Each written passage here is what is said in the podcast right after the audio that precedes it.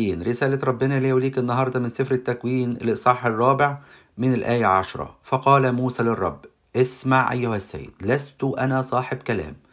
منذ أمس ولا أول من أمس ولا من حين كلمت عبدك بل أنا صقيل الفم واللسان. فقال له الرب من صنع للإنسان فمن؟ أو من يصنع أخرس أو أصم أو بصير أو أعمى؟ أما هو أنا الرب؟ فالآن اذهب وأنا أكون مع فمك. وأعلمك ما تتكلم به.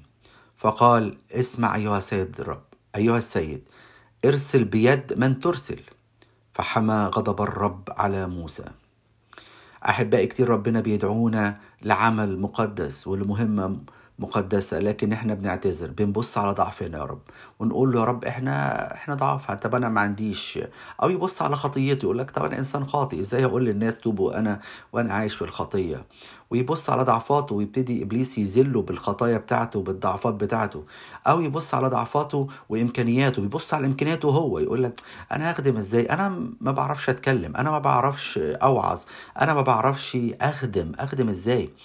لكن ربنا النهارده بيقول لي بيقول لك اذهب وأنا أكون مع فمك وأعلمك ما تتكلم به. ما تقلقش أنا اللي معاك أنا اللي هكون معاك. اخدم. ربنا عايز كل واحد فينا يعمل خدمة ينقذ واحد من من عبودية فرعون من عبودية إبليس. فأقول له رب اديني نعمة واديني قوة. وقول يا رب ها أنا ذا ارسلني شوف المكان رب اللي انت عايزني أخدم فيه. كان في شغلي أو في مكاني أو في الكنيسة أو في أي حتة. وربنا بيطمنك بيقول لك ما تقلقش أنا هكون معاك. بس اوعى ترفض الخدمة اللي ربنا بيطلبها منك لأن شوف هنا هو يقول لك فحمى غضب الرب على موسى. ربنا يدينا كلنا نخدم ربنا وما لضعفاتنا ونبص لهو لإمكانياته هو. آمين.